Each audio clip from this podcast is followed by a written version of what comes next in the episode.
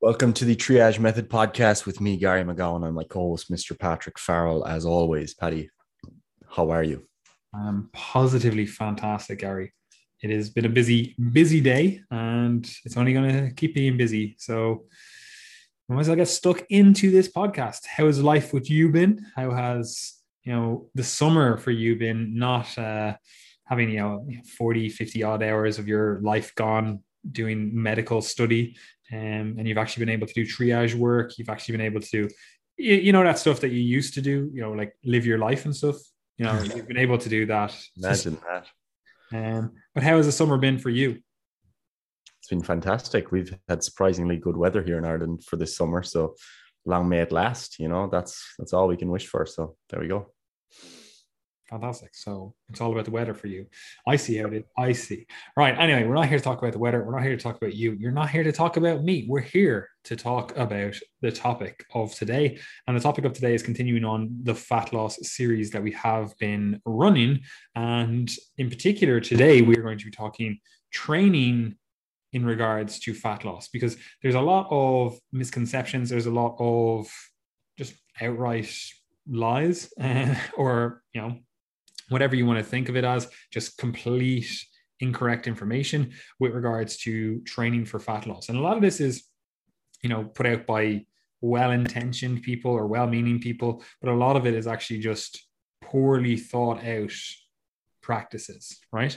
So we're going to split this podcast effectively up into two podcasts. Today we're going to talk about resistance training, right? And then the next podcast we're going to talk about cardiovascular training. I do want to, no, to note or point out that obviously that's not all the types of training that you can do. You know, there is obviously a multitude of different types of training, and we obviously can't cover them all.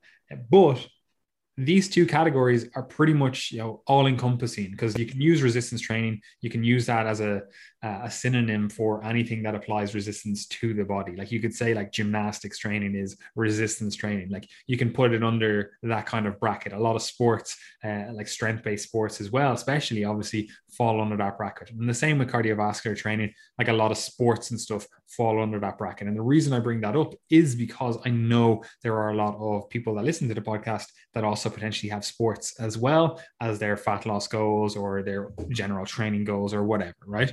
Um, so it does all kind of mold together or fit together, if you will, right?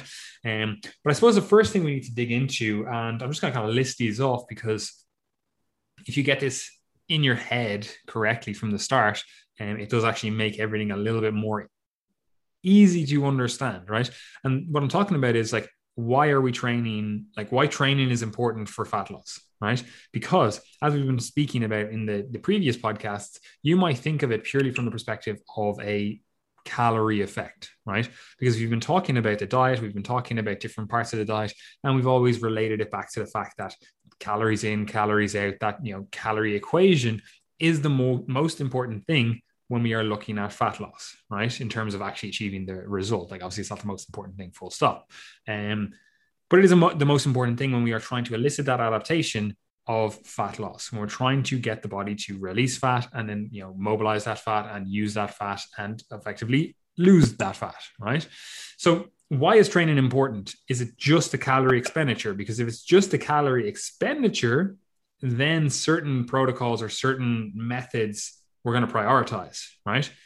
But, and hopefully you will agree with this, Gary, um, training is much, much more than just you know the calorie expenditure during that session or potentially even after that session it goes beyond that right there are a few things that we can look at and again i'm just going to list these off and maybe we'll bounce around a few ideas with them so the first thing is calorie burn obviously it plays a role right so if you're trying to lose fat it makes sense to do some sort of training, some sort of exercise, some sort of formalized, you know, movement so that you can get, uh, you know, you can burn some calories. Otherwise, you're going to have to diet on fewer calories, right? Like if you want to induce a certain deficit, like, you know, 500 calorie deficit, like, do you want to eat 500 calories less or do you want to do some combination of exercise and you know eating less right or potentially just exercising and i'm talking about it from the perspective of you know someone coming to this new that they're like i've never trained before in my life I've, you know, I, I want to lose some weight, right?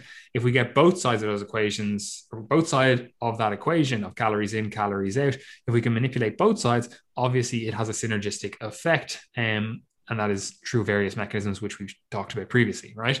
So calorie burn, that's the first thing. You know, this it, it helps, right? The next thing then is muscle retention, and this is especially true of resistance training, right? And this is important because a lot of people get it into their head that, oh, I'm just looking to lose weight or lose body fat.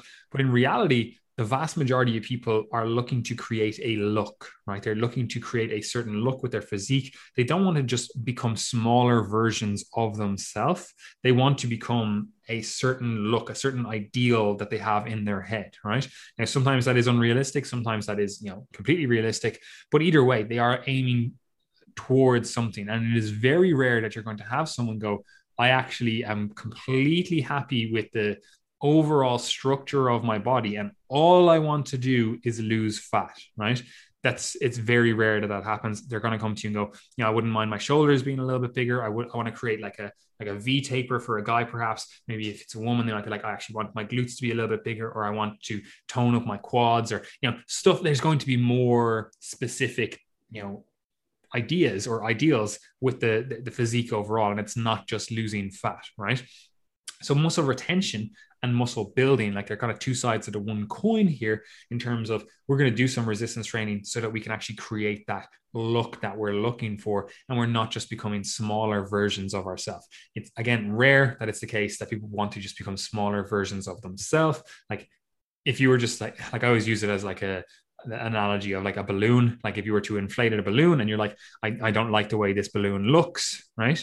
And then you deflate that balloon, right? The balloon still looks the same way. You've just made it smaller, right? Like if it's, you know, whatever type of balloon, different types, you, know, you got like long balloons, circular balloons, whatever, right? It's like, no, you actually want to change the type of balloon. That's what most people want to do, right?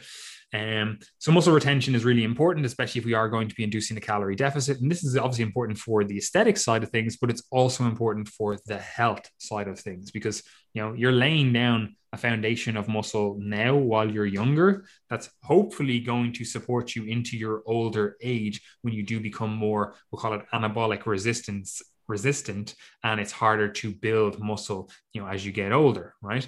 Um so it is important to you know lay down a foundation of muscle when you are younger right? And we don't want to just destroy that muscle by dieting we don't just get rid of all that muscle in the pursuit of again becoming a smaller version of ourselves so what we do is we do some resistance training and again we'll, we'll come back to resistance training in a second right and then further to that there's it's important for bone mineral density and this is also something that again you might not think about it when you're younger you might be like fucking cares? It's just bones. They're just they're just there. They're just in in your body. You know, they're just irrelevant, right?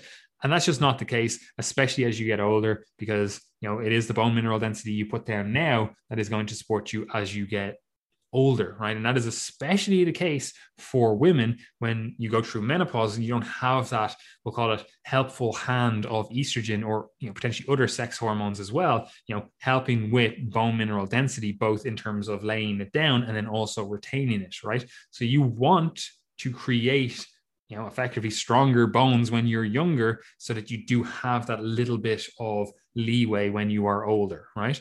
And then obviously and again this is related to calorie burn.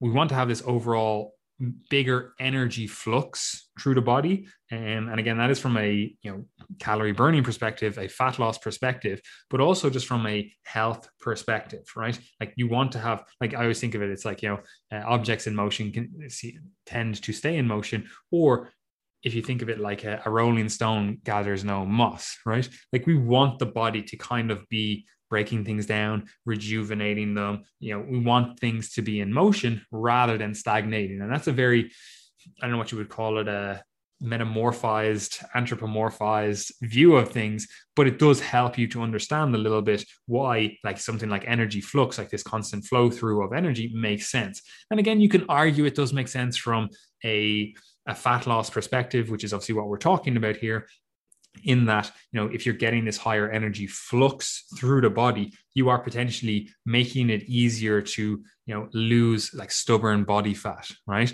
like you could make arguments around that. Now, whether that plays out in reality, it's hard to tell. I don't think there's ever been a study done of like, well, if someone loses five kilos with a combination of exercise and uh, you know calorie deficit from nutrition, and versus someone who only does it through nutrition. You know, it's like I don't think those studies have been done in terms of looking at you know whether or not stubborn body fat differences, right?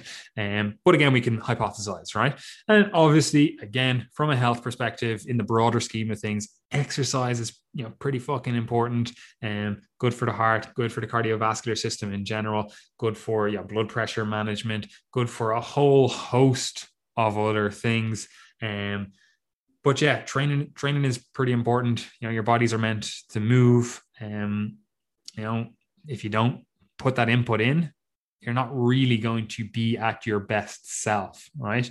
And again, I say that knowing that people you know potentially can struggle to get exercise in so i'm not saying that as a, an elitist like oh you have to exercise or you're never going to fucking optimize your life but in reality that is the case and it's unfortunate that it is the case because you know if you don't like exercise, it's it's going to be damn hard for you to really get all of the the health outcomes that you want, really be in the best position overall from you know multiple perspectives. Um, but also, I don't want it to be a case of people thinking that that means I have to exercise every single day or I have to do this multiple times per day. It's like no, the actual effective dose, yeah, it's actually pretty low once you really dive into this stuff, right?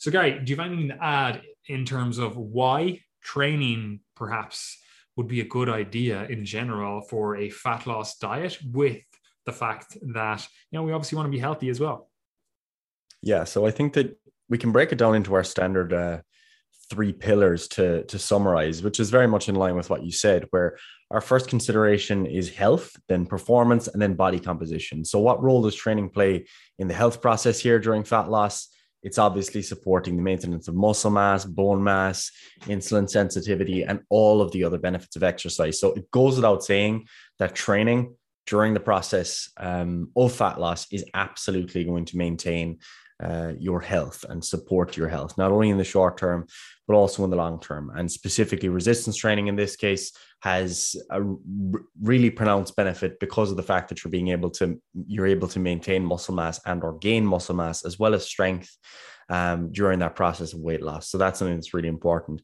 The second pillar then is performance. So does it improve performance? Of course it does.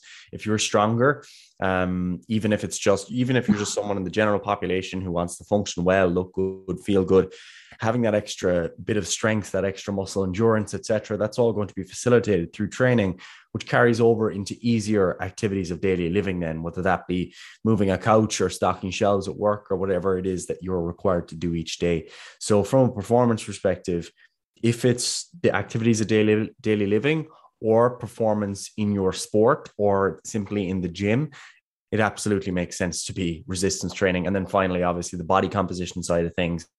You don't just want to be a smaller version of yourself. You want to have a more muscular appearance. That's what most people want, whether they know they want it or not. Because even if you're just someone who's looking to get toned, as most people are kind of looking for, the process of getting to that point where you look more toned involves weight training because you need a bit more muscle to have that look at a given level of body fat. So, from all the three pillars that we feel are important, I think lifting throughout the process of fat loss is more or less essential.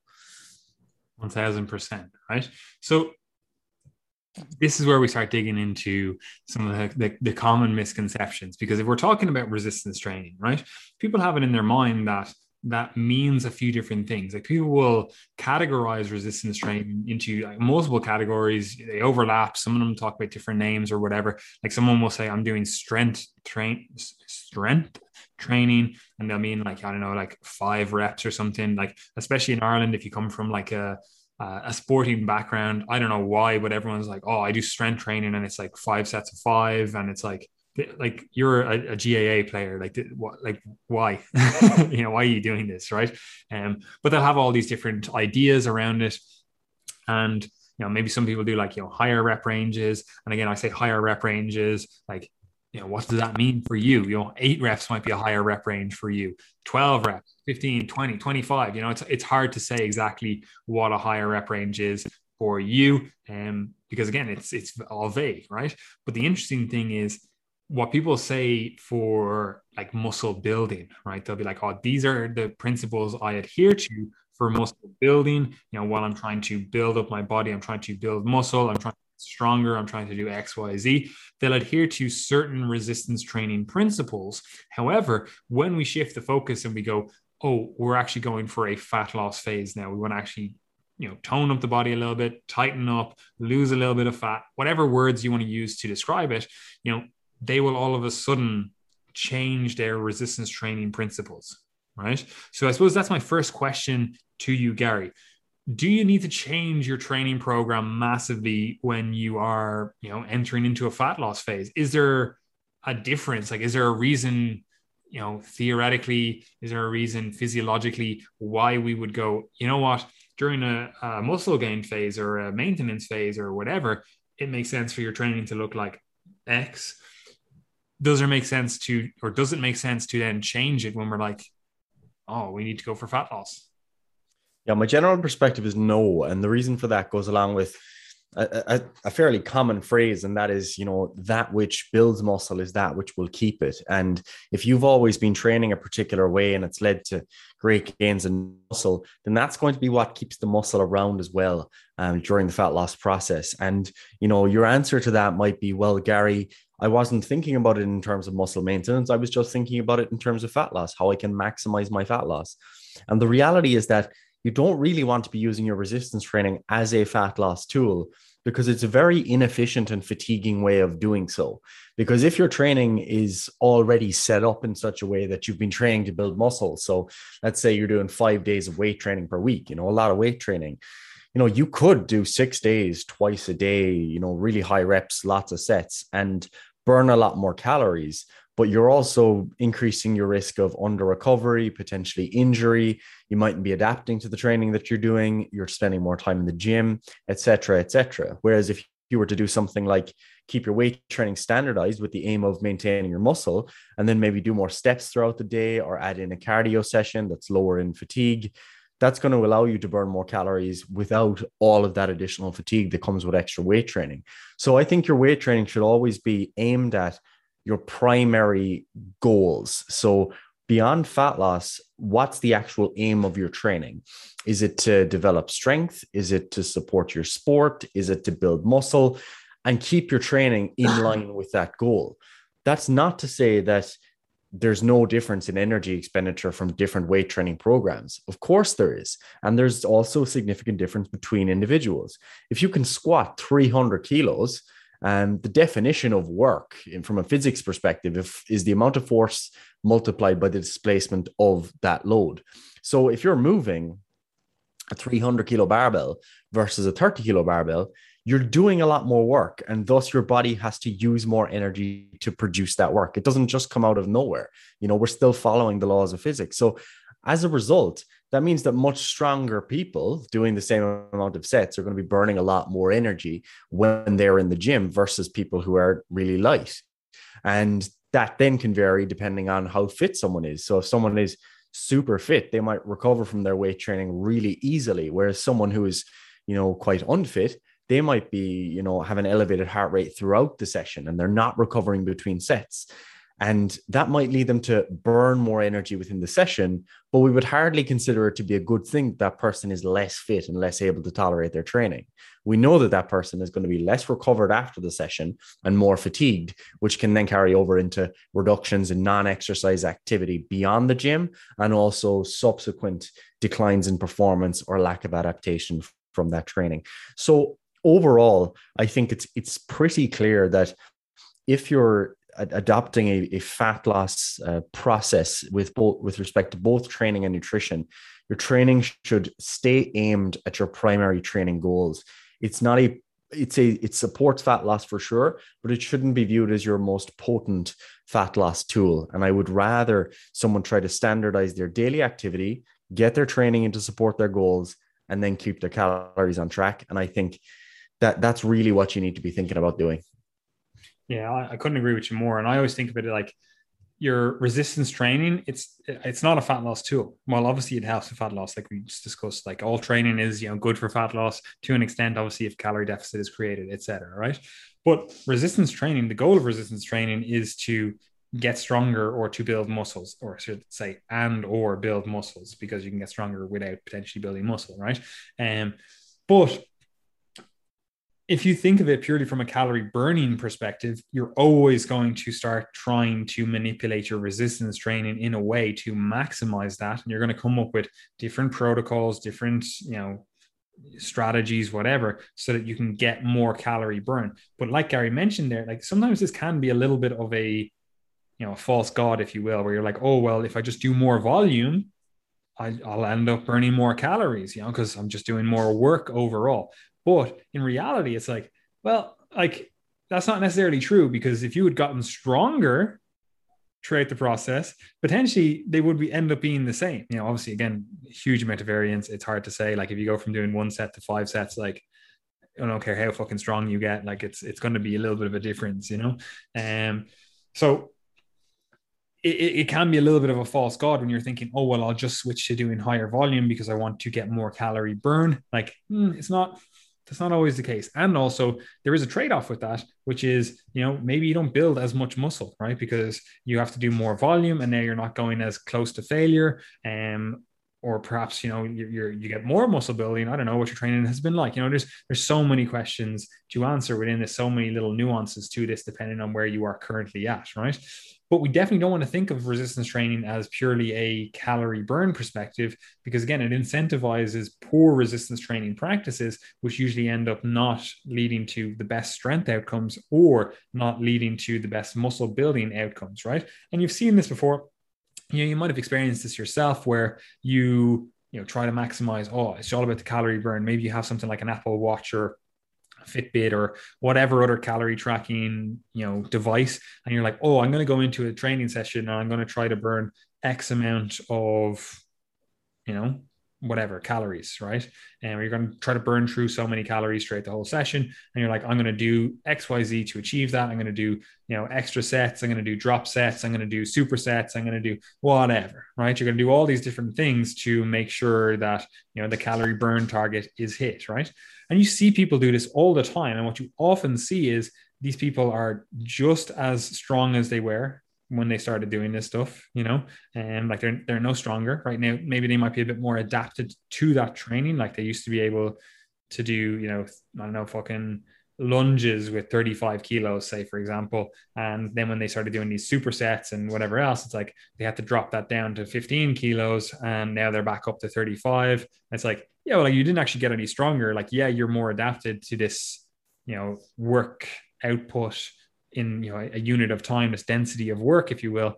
Um, but you didn't actually get any stronger overall right? So it's like, okay, we're not actually getting stronger. And it's like, is it actually better from a muscle building perspective? Well, you know, it's it's hard to say. You know, if you're not going to maximize the amount of weight you can effectively lift, if you're not going to maximize that progressive um, tension overload, you know, like you're probably not going to get the best muscle building outcomes. And this is especially true because once people switch to this, like, oh, it's all about the calorie burn perspective, they start you know having real sloppy technique. It's just like oh i need to get through like 15 20 30 50 reps or whatever it is the target that they've put for themselves. And it's like they're just kind of going through the motions. They're not actually connected with that because they're thinking like oh it's all about calorie burn it's not about you know weight on the bar it's not about you know exercise technique it's not about like getting these like really crisp beautiful reps or anything like that it's like no it's all about getting my heart rate jacked up you know i could you know do some you know nicer technique, some heavier weight or whatever. But I'm not going to do that because I'm going to try superset this with this other exercise and I'm going to be like running around the gym like a fucking madman. Right. And it's like, what is that actually getting you? Because even if we say that's better for fat loss, right?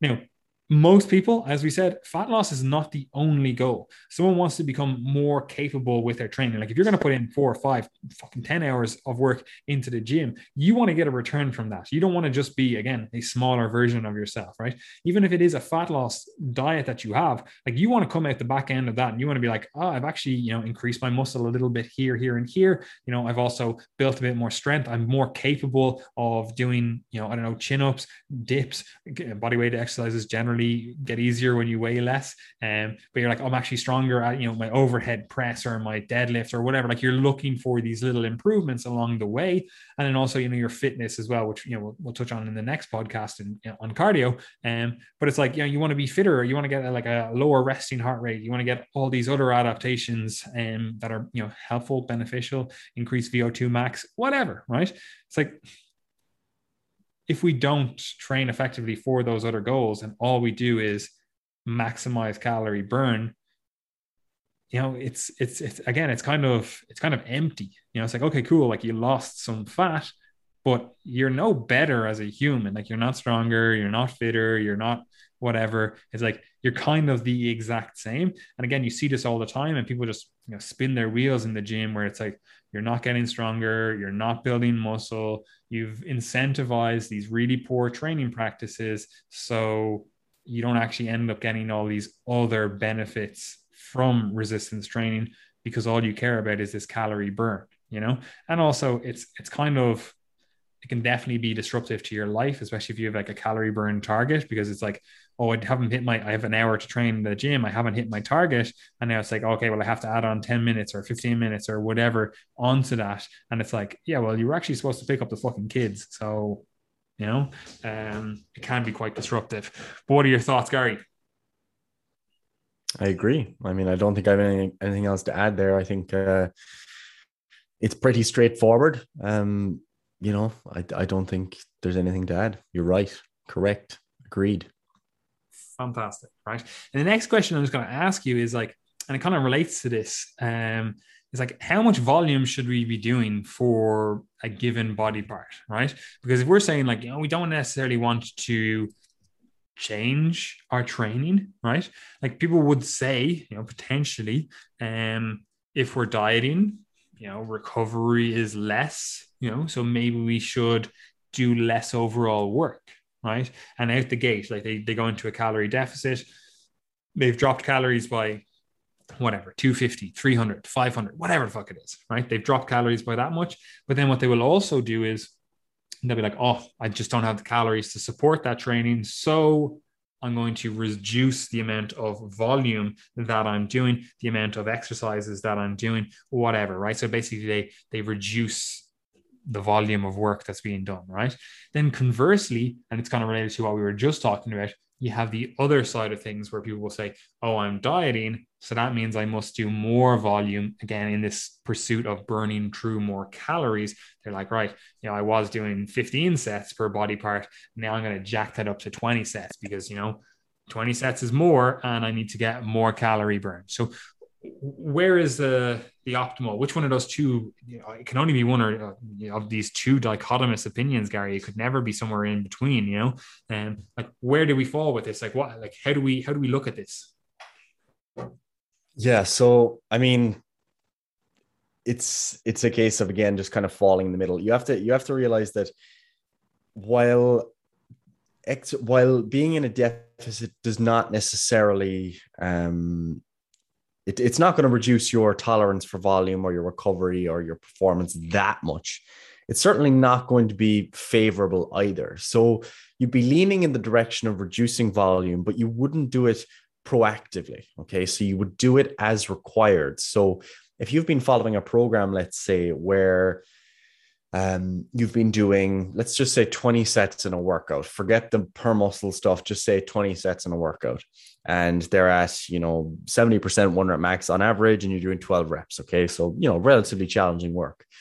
Then you would kind of continue on that approach, roughly around the same amount of volume that you've been doing as you enter your fat loss diet but you would anticipate or, or or or at least have in your mind that there may come a point where I'm not able to recover from this as much, or I don't have just don't have the gas tank to be able to do all these sets. So you might reduce a little bit. And when doing that, you would typically make a reduction from the muscle groups that feel they're getting more fatigued um, so if you have some muscles that get really sore from training, others that aren't really getting sore at all, then you would make the reduction from there. Um, or alternatively, body parts that are strong for you already and you want to emphasize less, you could um, take the volume away from there. But to be honest, in my experience at least, for the vast majority of people, this doesn't really have much of an impact. I think that when you're thinking about reducing volume, I would be more considerate of that in people who are doing either concurrent training. So people who, let's say, are playing um, a field sport and also doing weight training. Um, I might consider reducing their weight training to allocate more of those energy resources when we're in a low energy state towards their primary sport. Um, or what was the other thing I just said? Uh, duh, duh, duh,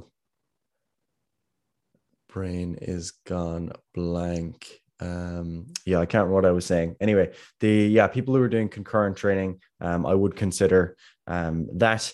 But overall like i mean it shouldn't it shouldn't have too much of an impact. Oh yes the other example would be people who are getting to extremely low levels of body fat. So if you're at an extremely low level of body fat like 4% like veins all over your abs like your glutes are lean you're preparing for a bodybuilding competition or something like that.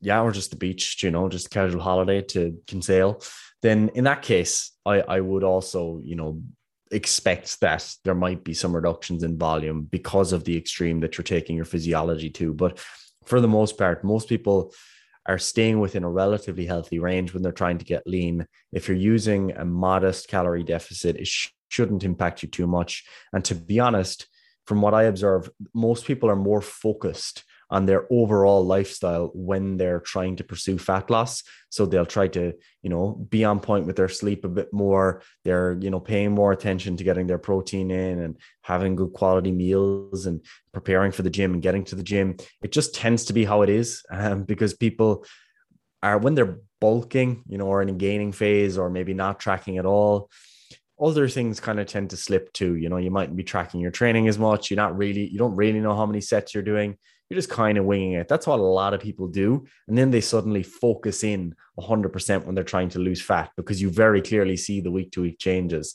Um, so so yeah that that that's another thing that that happens a lot um, and for that reason some people might just be able to maintain their training quite well yeah and, and this is one of those things where again like the outcome of the fat loss phase is actually going to dictate some of your thinking. And this is unfortunate because that has led to a situation where someone will be giving advice, you know, with the you know idea that oh i'm talking to people that are trying to get absolutely shredded. So they'll say stuff like oh you're probably going to get a little bit weaker when you know you diet. You're probably going to you know have poor recovery when you diet. And people take that as like oh that's what happens when you, you, you diet when in reality that person that was saying that was coming from the perspective of oh i'm actually a competitive bodybuilder and i'm talking about you know the last fucking six weeks, 10 weeks, whatever, before a show. And you're like, this person is talking about another person dieting who is already, you know, sub 12% body fat.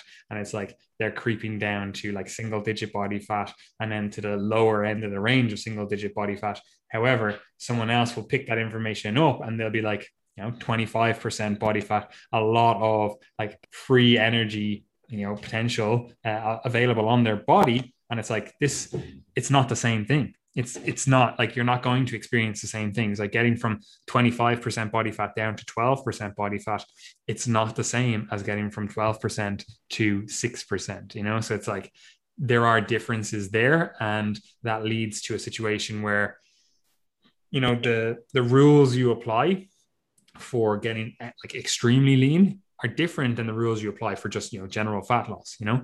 Like i i rarely see people once they go into it with the right mindset i rarely see people getting weaker or you know not being able to do the same amount of volume when they're dieting in a general context you know? Like I rarely see it. Like sometimes you might notice a little bit of a dip in recovery from, you know, if you're doing a higher volume of training overall, you know, like you're doing five, six days of training. But if someone is doing a, a relatively manageable training schedule, you know, four or five days per week, it's like for you, you're probably not going to notice a, a huge amount of a drop off once you do enter into a fat loss phase, right? So when we talk about like how much volume you should do, because that was obviously the original question. First of all, that's a context specific question. It really depends on what your goals are, how much you need. Like we can say, you know, as a general rule, you want to do 10 to 20 sets per body part, you know, per week, we could say, right? As just a, a general, like that's generic, that's going to lead to results. But in reality, it's like it's incredibly hard to dial that in for you specifically because are we talking about you know 20 sets that are all taken to you know near failure? Like that's probably going to be far more fatiguing that's probably not going to be necessary to elicit the muscle gain the, the muscle building or the muscle retention um, that we want so you know if you're going to be taking everything to failure maybe we need less sets and then conversely, it's like if you're not going to be taking everything to failure or close to failure, you're probably going to need more sets. So it also depends on how you have structured your overall training intensity, your overall training, we'll call it style, you know, different things like that, right? So again, it is a, a much broader question, and we are going to do some podcasts in the future and just like you know all these different training variables. Just you know, let's actually map everything out, right? Um, but this is a thing where it's impossible to say. However, I would not go into a fat loss phase thinking I need to increase my volume. And I also wouldn't go into a fat loss phase thinking, oh, I need to automatically decrease my volume because I'm in a fat loss phase. I don't think either of those thought processes are, you know, correct. I don't think they help you make better decisions. I definitely think you should listen to your own biofeedback. I definitely think you should listen to how your body is responding, but I don't think you should go in there preemptively and be like, you know, I just started dieting, so I just dropped 250 calories out of the diet. That means I'm going to drop, you know, training volume by 25% or whatever it is. You know, it's like in my mind, I'm like, that just, it, that does not make sense. Right. Um, so that's that question, right? The next thing um, is should you train lighter while dieting, right? Like, is that something we should do? Because you see that all the time. You know, people will be like, okay, cool, we'll do the same amount of work in terms of, you know, number of sets, right? But then they go, but what I'm going to do is I was doing like, you know, a lot of six to eight reps. I was doing a lot of, you know, tens, you know, maybe even as high as 12s, right? And that's what I was doing throughout the whole, you know, rest of the year or whatever, right? But then they go, fat loss though fat loss time. So 15 reps, 20 reps, 25, 30 reps. That's what we're going to do. We're going to do low to 20 rep sets, few 30 rep sets. You know, we, we want to do some heavy stuff. So we'll throw in a few occasional 15 rep sets, you know? And it's like, is that what we need to do for fat loss? Because that's obviously going to lead to an increased calorie burn because, again, we're doing more work in that session because, you know, we're doing more volume overall. But is that correct, young Gary? No fantastic. Let's move on.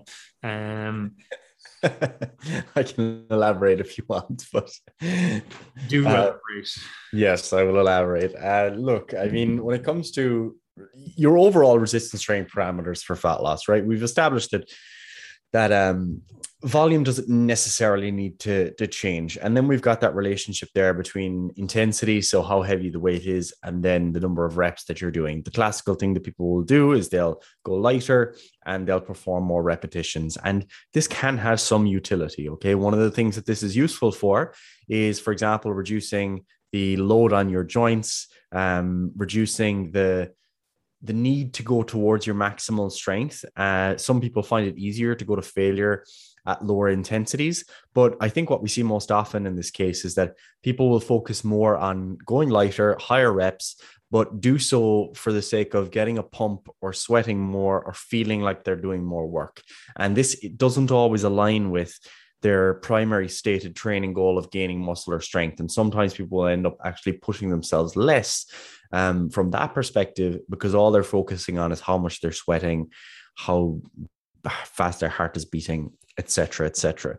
Um, I think that overall, look, you can make the case that like doing lots and lots and lots of reps is better for fat loss because you're going to end up burning more energy at some point because you know if you you can't you can't squat like 4000 kilos right? No one's going to do 4000 kilos by one you rep. yeah, i can't anyway. But you could do 40 kg for 100 reps which is 4000 kilos of work you know? So at some point there's like there's a point where of, of, of where you're just doing so many reps that yes you are obviously going to burn more energy. But within the constraints of the workouts that people normally do the number of sets you're going to be able to do the duration of your workouts, etc. I don't think that you know bumping up the number of reps that you do and going lighter is going to lead to that much of a significant change in your energy expenditure that it's going to have a big impact on your fat loss outcomes. I think the important thing to understand is that resistance training is always a spectrum. Like if you go for a four hour run, you are doing resistance training. It's just a much lower load form of resistance training. Your leg is still landing, absorbing that force, propelling you forward. And if you were to slow all that down and look at what's actually happening, it's very similar to some of the resistance training exercises that we do, but you're not doing it with a big barbell on your back. So, because the intensity is so low per repetition or per step, you're able to repeat that over and over and over again and do it continuously. That's clearly not best practice for gaining muscle or strength. But what it is going to do is burn a lot of energy. Okay. So that might be useful for fat loss because the intensity is so low, probably not great for muscle or strength. So at the extreme, obviously that proves the point. But as you get closer, I think that once most of your training is within the range of six or five to 20 reps, let's say, for people who are trying to maintain good body composition. I'm not too stressed if someone has a preference for higher reps during a fat loss phase. Once they can push themselves close to failure, it's it's ultimately, you know, just just personal preference, really, from my perspective, unless you're focused on maximal strength, of course.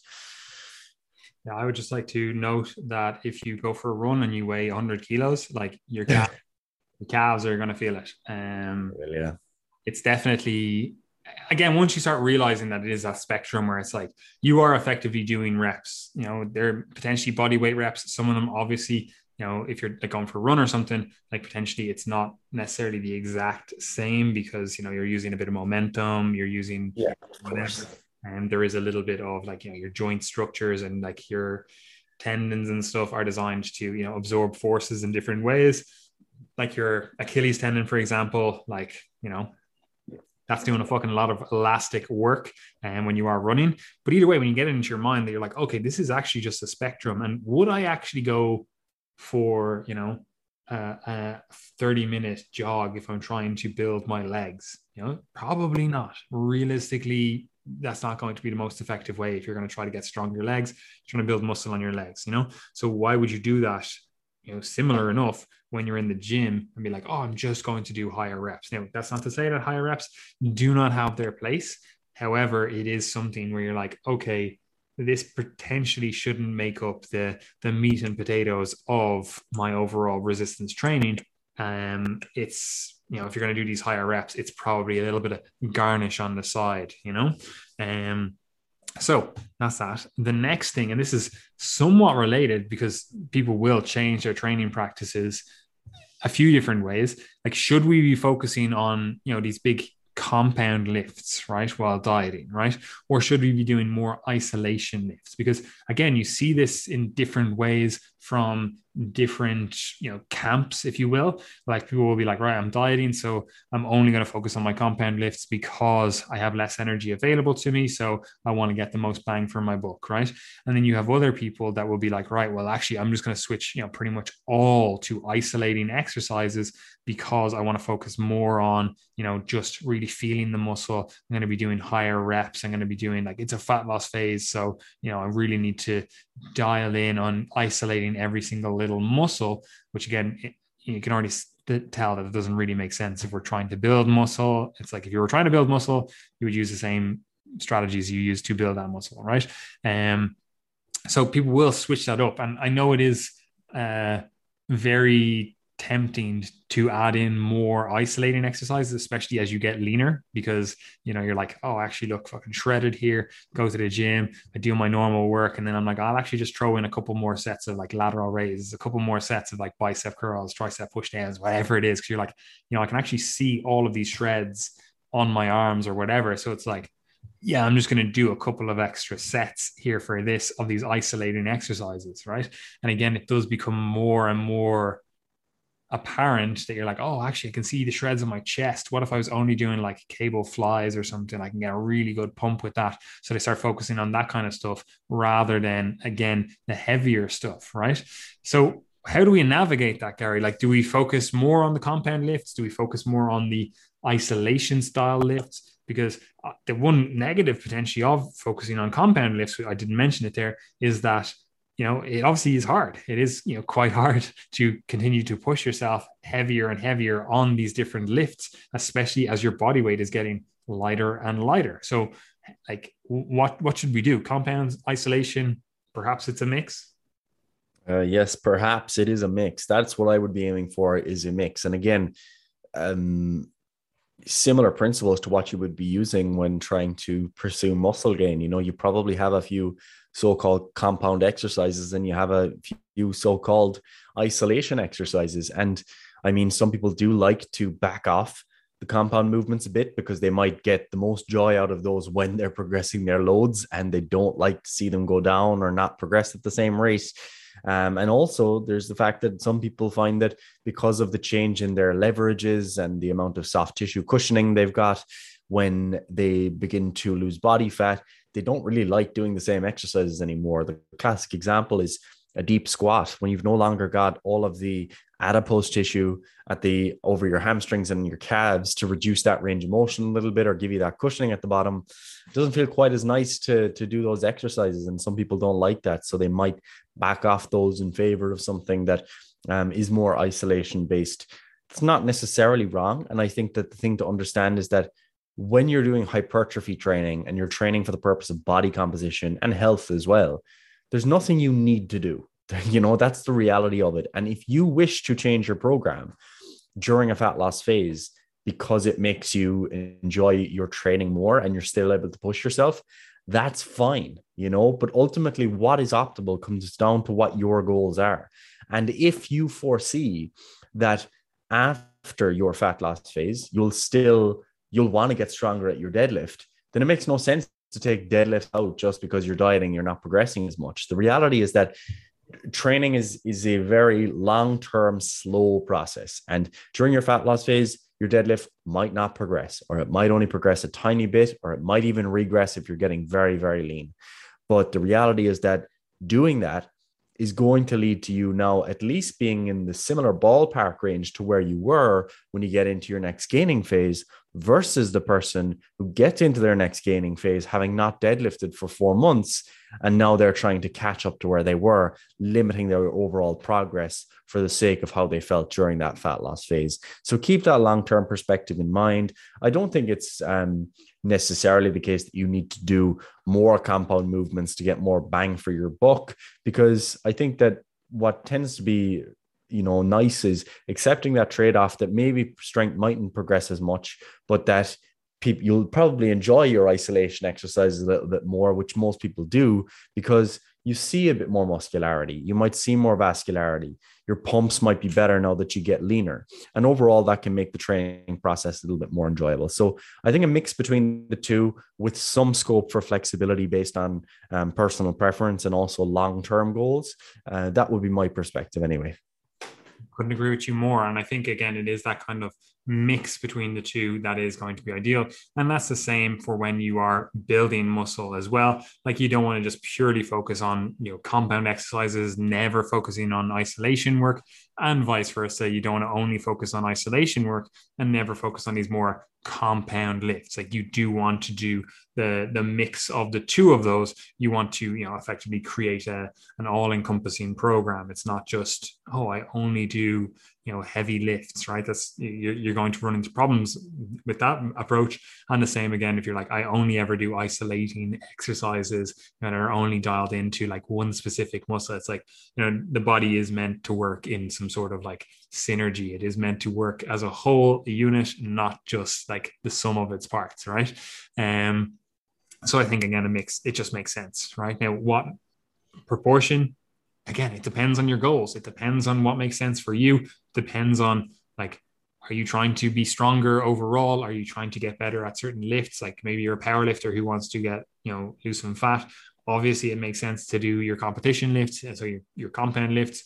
If you're someone that again is like, oh, I actually really want, like you said, I want to get stronger at X, Y, Z. It's like, okay, well, it makes sense to keep them in it rather than just being like, oh, well, like I'll just, you know, get back to them after the fat loss phase, right?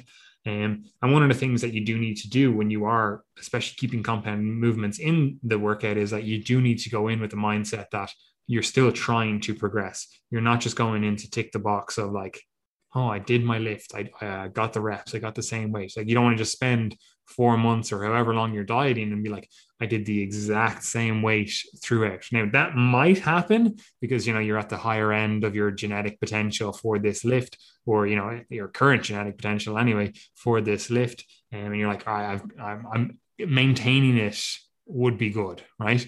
If that's the case, happy days. But for most people, it's just not the case. You're nowhere near your actual potential for that lift. And as a result, you can still be improving throughout the whole dieting phase. You just need to go in with the right mindset rather than thinking like, oh, just, you know, tick the box. You need to go in with that kind of attack mindset of like, let's get this done. Right. Um, which does bring me to the next question, Gary. Are you going to get weaker when you diet? Is it just a foregone conclusion? Are you like, is, is that just something that we have to deal with? Is that just, you know, you're going to get weaker, bro. Sorry, you just drop calories, strength gone. Absolutely not. I think that for most of my clients, and maybe I'm just a wizard, you know, of course, um, most people gain strength. You know, most people gain strength during dieting. And that's often because when someone, again, when someone begins the process of dieting, they try to dial everything in. They're a bit more focused on their pre workout nutrition. They're focused on tracking their training. They're focused on having their pre workout, their coffee, their hydration everything's on point and as a result there's some extra things that we've got in the tank that we mightn't have had before because we're so focused right now. But also um, there's a case that like there's not really much of a reason that you would have to lose strength. Like yes you're in an energy deficit. Yes you don't have as much to allocate to performance and recovery. But when it comes to maximal strength we wouldn't expect that to drop off significantly unless you're you know, losing very significant amounts of weight. Like if you're losing 20 kilos, your body, you know, proportions have totally changed and everything now, and the exercise feels different, that's fine. But most people, you know, might want to, they might come to us and they're like, right, I want to lose 10 pounds. Okay. So four to five kilos, let's say. If we lose that over the course of eight to 12 weeks, that's a very reasonable rate of fat loss. It's not that significant overall. Wouldn't expect them unless they're getting super lean to be in a position where their physiology is going to have, you know, severe repercussions. You know, their hormones are going to be tanked, their energy levels are crap, their libido's gone. I wouldn't expect any of that to be a major issue for that type of individual. And thus, I wouldn't expect uh, strength to be something that is going to drop. It does sometimes, and it might slow down its rate of progress. But in the vast majority of cases, I expect people to gain strength. And that is especially the case if you're still early on in your training career and or if you are just beginning to manage your overall training and nutrition a bit better. The reality is that most people have lots of scope for improvement with how they put together their training, you know, how they actually program over the long term. And if you're not already exploiting all of those things that could potentially be contributing to your strength, then I absolutely would expect you to have strength gains in the tank, even if you are in an energy deficit. I couldn't agree with you more. Like I always find, even just personally, like anecdotally, that I continue getting stronger even when dieting. I actually prefer getting stronger while dieting. Like I find that dieting really helps the strength gaining process because again like you said everything's dialed in i'm pretty dialed in most of the time but again like with fat loss you are that little you know even if it's 5% extra dialed in it's like you know it it helps right? But also stuff like you know losing weight helps with your sleep generally right? Because you know you get better deeper sleep. You're not getting like any like sleep apnea. Even if you're not you don't actually have truly sleep sleep apnea like you know, weighing less does actually help improve your sleep. Now, obviously, there's a caveat to there because if you are in a fucking 2000 calorie deficit, like you're just eating nothing, sleep's probably going to be negatively impacted. And then, obviously, as you get into those leaner and leaner stages, there is the potential for a sleep disruption there as well. And um, but I know even like yourself, Gary, like when you're dieting, like your metabolic rate kind of slows down a little bit so you're not like pumping out sweat at night you know and your sleep is much deeper you know so stuff like that it's like oh your recovery is actually better by virtue of dieting by virtue of trying to lose fat so it's like there are other things working in your favor and again this is just one of those carryovers where if you are a competitive bodybuilder especially a natural one you are probably going to get weaker. You are probably going to feel, you know, pretty crappy as you get leaner and leaner, right? But we're talking about going from you know 12% down to like 6% or something, right? Like you're not going to feel those same things going from 18% down to 10%, right? Like you're not going to feel as bad. Well, there are obviously going to be diet adaptations, and there are obviously going to be some potential negative feelings around dieting, like you're not getting to eat as much food and stuff. Um, it's not the same. It's just, it's simply not the same as having to get down to ridiculously low levels of body fat, right? And this is also especially the case when we talk about, you know, enhanced bodybuilding, because, you know, by the time they're getting down to those levels of body fat, they're also on copious amounts of fucking drugs, right? And you might be thinking, oh, well, that'll obviously help you. But that's not always the case because some of the drugs, you know, they're making them, you know, they feel like crap going into the gym. You know, they're not able to eat as much, which you might be like, that's great from a fat loss perspective, but it's throwing off like this kind of gastrointestinal upset. So they're like, oh, I just I don't have the the the motivation, if you will, to kind of push it hard in the gym, right? And obviously, again, they're fucking ridiculously shredded. So like it, it, doesn't exactly lend itself to wanting to push yourself in the gym or potentially maintaining even the strength that you have built, right? But again, even if you see you know, enhanced bodybuilders, they will still be trying to maintain as much strength as possible as long as possible into that diet. So we don't want to get weaker. We want to try to stay as strong. Like getting weaker is never the objective. So don't go in with the mindset of I'm going to get weaker and then you probably won't, right? Again, like I said, most of my clients, they get stronger through the process. You know, the vast majority of them. Now, again, that could be just the clientele that we work with, you know, general population. Um, but I'd hazard a guess that the vast majority of the people that are listening to this are in the general population, and the vast majority, if you're not, the vast majority of the uh, people listening here, the people that they coach are in the general population. So it's kind of like doesn't fucking matter. You know, it's like the only people that it matters for, the only people that are going to get weaker are potentially, again, bodybuilders who are getting very lean, or potentially athletes who are who are already at the absolute pinnacle of their game. They're absolutely dialed in already, and now if we just remove some energy, it's like okay, well now obviously you know strength and other metrics are potentially going to be impacted, right? So that is something to be aware of. Um, do you have anything else to add to that, Gary? No, that's good with me. Fantastic. Right.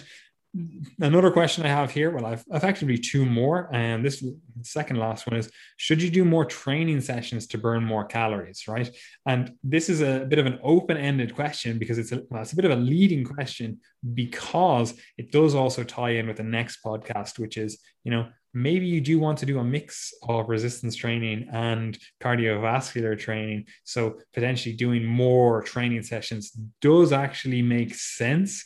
But let's look at it purely from a resistance training perspective right now. Like again, fat loss is the goal. We were doing four sessions per week. Do we just bump that up to six sessions per week? Does that make sense? Yeah, I mean, you could. one thing, one thing that actually would be useful in that case, and that I think you can make the case for, is let's say you're keeping your overall volume from the four days the same, but you decide to have shorter sessions so that they're not as fatiguing per session, but you spread it out across six days. That's actually quite a nice option. And for people who have the time, and I know a number of bodybuilders who do this, if you can do like two workouts a day without like increasing your overall volume, like you take the workout that you're doing already, let's say it's 75 minutes in duration, and you do uh, 40, 40 minutes in the morning, 40 minutes in the evening that's actually something that can work super well because you're able to maintain your focus on each component of the workout. Because what can happen, especially when you're dieting, is that because the gas tank is a little bit lower, you might be really focused for the first two, three exercises, but then the, the rest of the session is just a chore. And that means you're not getting those same benefits out of the end of that session. So, I mean, you could do that. But I think practically the vast majority of people aren't really able to do that, especially if you're, you know, you have a real job in the real world. You're not just a personal trainer who has access to a gym whenever they want. Um, I think that that's not realistic. So I think that if there are benefits to doing more sessions, it's really for practical reasons where you're trying to find a schedule that allows you to put in the most effort to the work that you're already able to recover from. I don't think you need to, you know, focus on suddenly training every single day if you weren't doing that previously. But I do think that one thing I like people to do is pay more attention now to um, taking on opportunities to be physically active. And that's things like going for walks. Maybe it might be doing some surfing, going swimming, doing lots of different activities that are not that fatiguing, that are enjoyable to do and don't feel like training as such, um, but that are leading to higher overall energy output.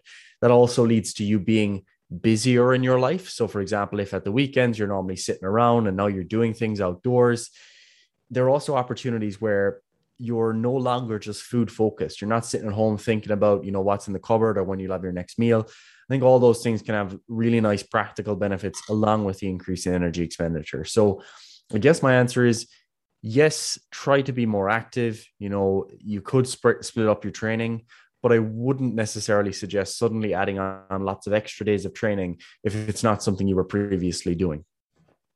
I couldn't agree with you more, right? And then the final question for this resistance training episode is should you do resistance training or cardio training? Because cardio burns more calories, right? And obviously, this is a very leading question into the, the next podcast. Um, but what are your thoughts here? Seeing as we just did a resistance training podcast, should we just prioritize resistance training or should we, you know, do cardio training? Because obviously, like cardio, again, it burns more calories. So like obviously, again, it's all coming back to this calorie argument, Gary. Um, or perhaps again, maybe just maybe there is a an in between point here that actually makes sense. Yeah, you know, again, it, it, actually is quite easy to burn a hell of a lot of calories when you're just doing cardio. Like I could go out and sit on, you know, the assault bike, or if you have a spin bike or a cross trainer, or you're going out for a, a jog or whatever. And I could do that for two, three, four hours. You know, realistically, I could probably, you know, keep going if I maintain the intensity low enough. And I could get myself through it. I might watch a movie, I might watch a lecture, I might listen to a podcast or audiobook or whatever. And I'll get myself through it and I'll burn a hell of a lot of calories, way more than if I was just sitting here. I probably couldn't go into the gym and do squats and leg training for four hours. I'd be a sorry boy because of the fatigue that comes from that and I'd be pretty sore and probably wouldn't be able to engage in the rest of my training for the week.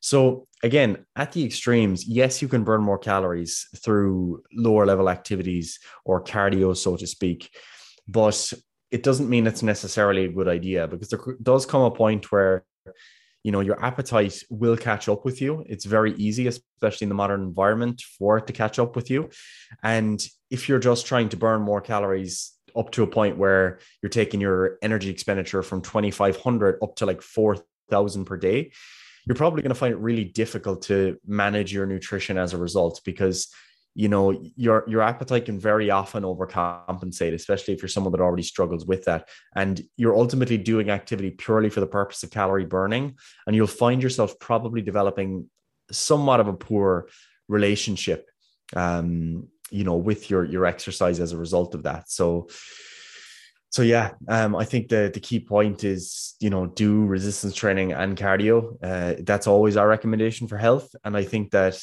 um, doing weight training as your primary focus with supplementary cardio is the way i would generally view it for most people I agree, Gary. I have nothing else to add really because I think again it just makes sense to do both. You know, you know, obviously that's coming from a position of having time luxury, but then again, the two of us do not have time luxury as unfortunately or fortunately, we both run a business and we also have many other stuff that we do many other things. So we don't exactly have a lot of hours in the day. However, even in that case, it does still make sense to do both, do your resistance training, then add in some cardiovascular training on top of that, whether that is, you know, some high intensity stuff at the end of workouts, whether that is some just low intensity stuff, you know, you're actually going in and doing a like a low intensity hour long jog or whatever, you know, um, or if it's the case of, you know, you're just going out and you're actually just racking up some steps like that is all like cardiovascular work to some extent, right?